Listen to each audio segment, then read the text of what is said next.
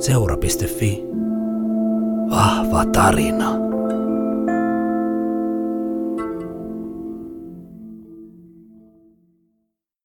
Pieni pölypallopoika.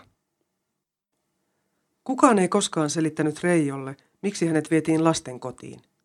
Kun muistot alkoivat eläkeiässä tulvia mieleen, hän päätti etsiä vastaukset itse. Tarina on julkaistu Seuralehden numerossa 14 vuonna 2019. Teksti ja lukija Milla Ollikainen. Kevättalvisena päivänä 1945 Mikkelin lastenkotia lähestyy mies, joka vetää vesikelkkaa. Kelkassa istuu kolmivuotias poika. Lastenkoti on Mannerheimin lastensuojeluliiton ylläpitävä. Vain puolen kilometrin päässä herra Marsalkka itse on jakanut käskyjä päämajastaan. Pikkupoika on iloinen. On hauskaa, kun saa istua isän vetämässä kelkassa. Kelkkariemua ei kestä kauan. Kotoa on perille vain kilometrin matka. Isä jättää poikansa lastenkotiin ja lähtee. Kukaan ei selitä mitään. Ei silloin, ei myöhemmin. Poika tietää koko lastenkodissa asumisensa ajan, että hänen vanhempansa ovat jossain lähellä. Hän kuulee äitinsä pitävän kioskia ja isällä taas on uusi perhe ja uusi poika. Vuodet kuluvat ja kelkassa tuotua poikaa ei vain haeta kotiin. Ovatko vanhemmat unohtaneet hänet? Pojasta kasvaa mies, joka tuntee itsensä pölypalloksi. Se on hänen identiteettinsä.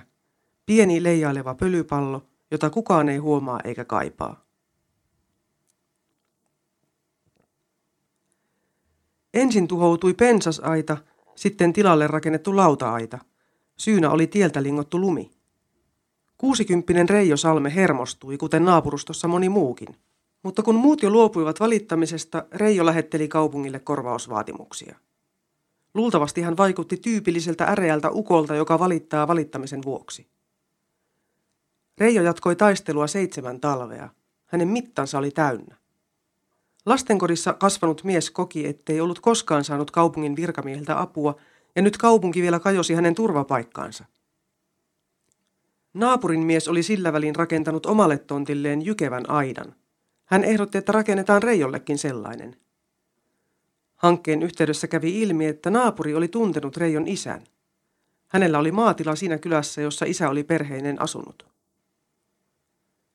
Reijo ei ollut koskaan puhunut menneisyydestään kuin edesmenneelle vaimolleen, ja nyt hänen salaisuutensa, hänen häpeällinen lapsuutensa, oli paljastunut vieraalle ihmiselle. Mutta kun miehet tutustuivat ja rakensivat aitaa yhdessä, jokin Reijon sisällä murtui. Hän alkoi puhua. Pala palalta aita rakentui ja Reijo avautui. Se tuntui merkillisen hyvältä ja vapauttavalta. Niinpä Reijo alkoi hankkia tietoa lapsuudestaan. Arkistosta löytyy dokumentti, johon hänen saapumisensa lastenkotiin oli kirjattu. Asiakirja vahvisti muistikuvan, että isä oli hänet sinne toimittanut. Koruttomaan dokumenttiin oli myös kirjattu lastenkotiin tuomisen syy. Äiti jättänyt kotinsa.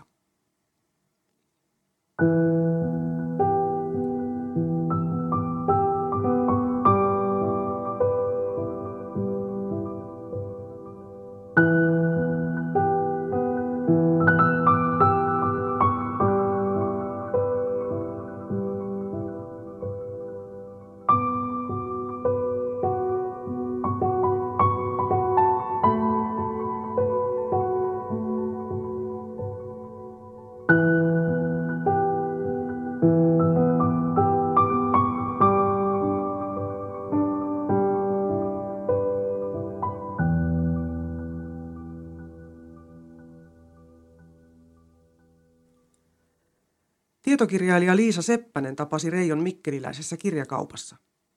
Hänen puheilleen tuli harmaantunut 76-vuotias herrasmies, jonka lämpimät silmät tuikkivat.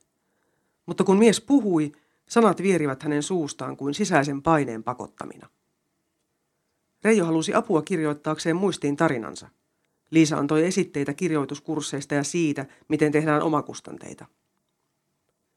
Muutaman kuukauden kuluttua Reijo otti uudelleen yhteyttä – hän oli joutunut autokolariin, jonka seurauksena hänen tietokoneelle vaivalla kirjaamansa muistot olivat tuhoutuneet, kun laukussa ollut vesipullo oli hajonnut. Ei tästä taida tulla mitään, Reijo sanoi. Kyllä tämä nyt jää. Asia jäi vaivaamaan Liisaa. Hän oli syntynyt maatilalle sukuun, jonka historia tunnettiin 1600-luvulle asti. Hänelle ei ollut koskaan ollut epäselvää, kuka hän oli ja mihin kuului, tai oliko häntä rakastettu. Lisäksi Liisa oli lapsesta asti kuullut juttuja, miten sota-aikana oli yhteishenkeä ja vähäosaisista pidettiin huolta. Reijon tarina oli sen kanssa räikeässä ristiriidassa. Ihanteellisen suuren kertomuksen varjoon on jäänyt näitä pieniä, raadollisia tarinoita, Liisa Seppänen sanoo. Hän ehdotti Reijolle, että he rakentaisivat tarinan yhdessä. Työn tuloksena ilmestyi viime viikolla kirja nimeltä Poika, joka unohtui. Reijo ei anna haastatteluja eikä halua näyttää lehtijutussa kasvojaan. Tämäkin juttu on tehty Liisan avulla. Reijolle tärkeintä on, että hänen tarinansa on nyt ehjä.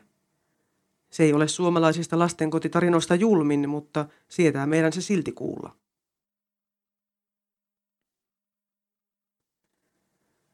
Reijo on vielä pieni, kun hän yllättäen näkee isän lastenkodin ikkunasta. Isä juttelee pihalla johtajattaren kanssa. Pojan sisällä läikähtää ilo. Isä on tullut hakemaan hänet kotiin. Mutta sitten isä kääntyy ja kävelee pois. Liisankin läpikäymistä asiakirjoista selviää, että isä ei halunnut maksaa Reijon elatuksesta lastenkodissa. Siitä hän oli vain käynyt neuvottelemassa. Kymmenvuotiaana Reijo käy oma-aloitteisesti katsomassa sekä isänsä että äitiään. Hän kävelee monen tunnin matkan lähikylään, jossa isä asuu uuden perheensä kanssa. Perillä tuvassa isän uusi vaimo ilmoittaa tylysti, ettei isä ole kotona. Reijo pyytää lasin vettä ja lähtee kävelemään takaisin. Reijolla ei ole minkäänlaista mielikuvaa varhaislapsuutensa äidistä. Hän ei muista tämän ulkonäköä, ääntä tai tuoksua, eikä yhtäkään tilannetta, jossa hän olisi äidin kanssa ollut. Ei edelleenkään. Reijo menee äidin kioskille ostamaan tikkunekun. Hän esittelee itsensä tiskin takana seisovalle naiselle. Naisen ilmekkään ei värähdä, kun hän ottaa rahat pojan kädestä. Reijo on hänelle vain asiakas. Mutta eipä äitikään ole Reijolle kuin tyhjä sana. Kun Reijo myöhemmin muutaman kerran elämänsä aikana tapaa äitinsä, tämä on humalassa. Äidin alkoholismi ja siveetön elämä ovat olleet syynä vanhempien avioeron syksyllä 1944. Samasta syystä huoltajuus on määrätty isälle. Isälle, joka istuttaa hänet vesikelkkaan ja perustaa uuden perheen.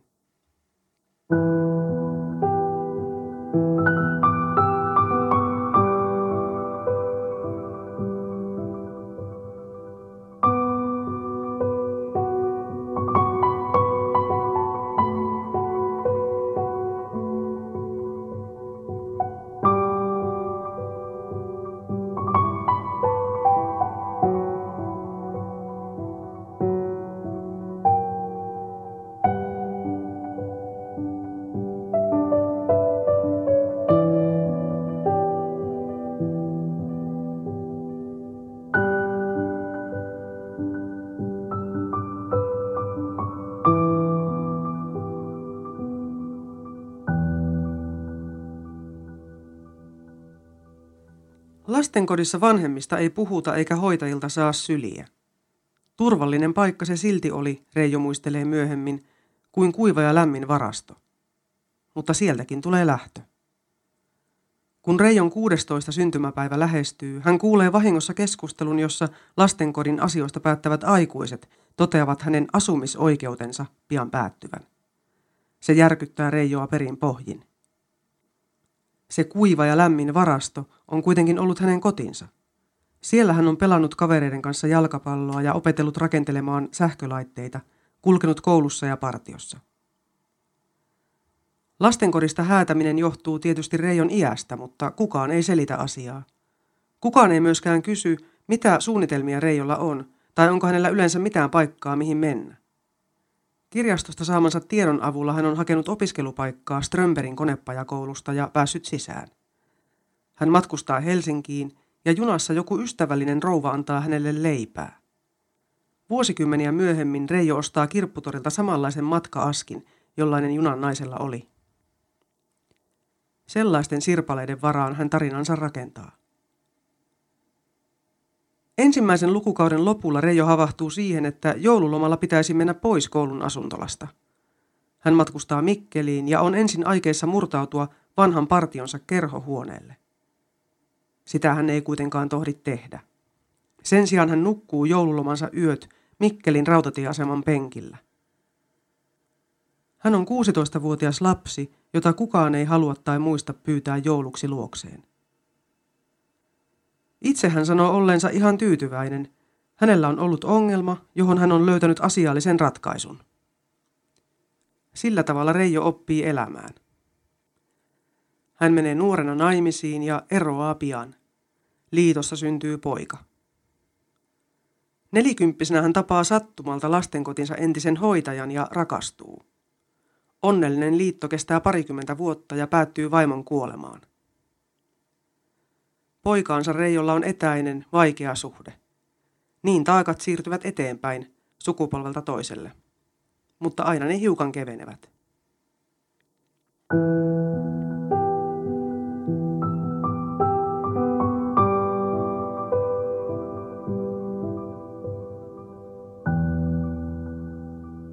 Reijo joutui lastenkotiin kovana aikana. Aikuisten voimavarat menivät jokapäiväiseen selviytymiseen ja monesti se tarkoitti sitä, ettei rakkautta ja huolenpitoa lapsille liiennyt. Sen jäljiltä Suomesta löytyy monen monta näennäisesti omavaraista pärjääjää, jotka ovat joutuneet piilottamaan tunteensa jo varhain. Liisa Seppästä Reijon tarinassa lohduttaa se, miten Reijolle jäivät lapsena mieleen hyvät kohtaamiset joidenkin aikuisten kanssa. Lastenkodin keittäjä antoi pikkuhommia tehtäväksi, koulun puutyön opettaja kannusti, leipomon myyjä puhui ystävällisesti. Miten helppoa tämä olisi meille kaikille, Liisa Seppänen sanoo. Huomaa lapsi, kysy jotain, sano lämmin sana. Se voi jollekin olla riittävä eväs, joka kantaa vaikka miten pitkälle. Reijon tarina osoittaa myös, että vanhanakin voi vielä muuttua ja kasvaa. Reijo on kertonut elävänsä nyt elämänsä parasta aikaa. Hänellä on naisystävä, jonka kanssa hän käy Lapissa hiihtelemässä. Jonkinlaisen sovinnon merkkinä hän on istuttanut kukkia vanhempiensa haudoille. Ja joka joulu Reijo käy Ristiinassa Parikanniemen lastenkodissa. Se on Reijon mielestä sellainen kuin lastenkodin kuuluu olla. Lastenkodin jouluvaelluksella hän näkee onnellisia lapsia. Hän näkee, että heitä rakastetaan. Se tekee hänet hiukan kateelliseksi, mutta enimmäkseen kuitenkin onnelliseksi.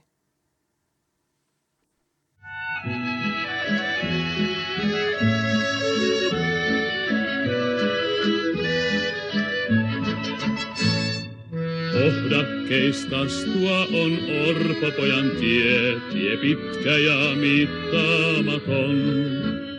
Ei koskaan kotilieden lämpöön se vie, miss äitini kehrännyt on.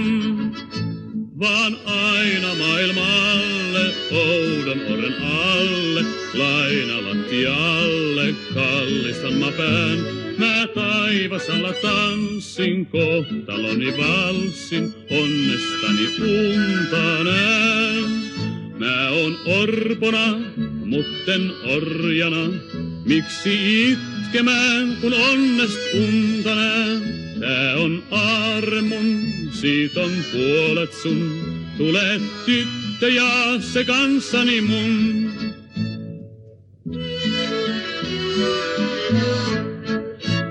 En kuulla saa kotikuusen kuiskehia, en äitini hymyä näe. Ja tahtoni tarinoita talvisia, vaille mun arpani jää.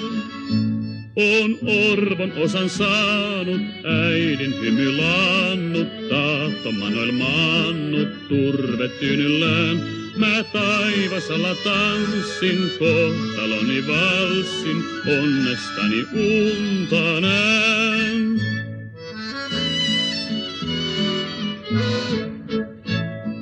Aurinko armas mun äitini on, taattoni taivahan kuu.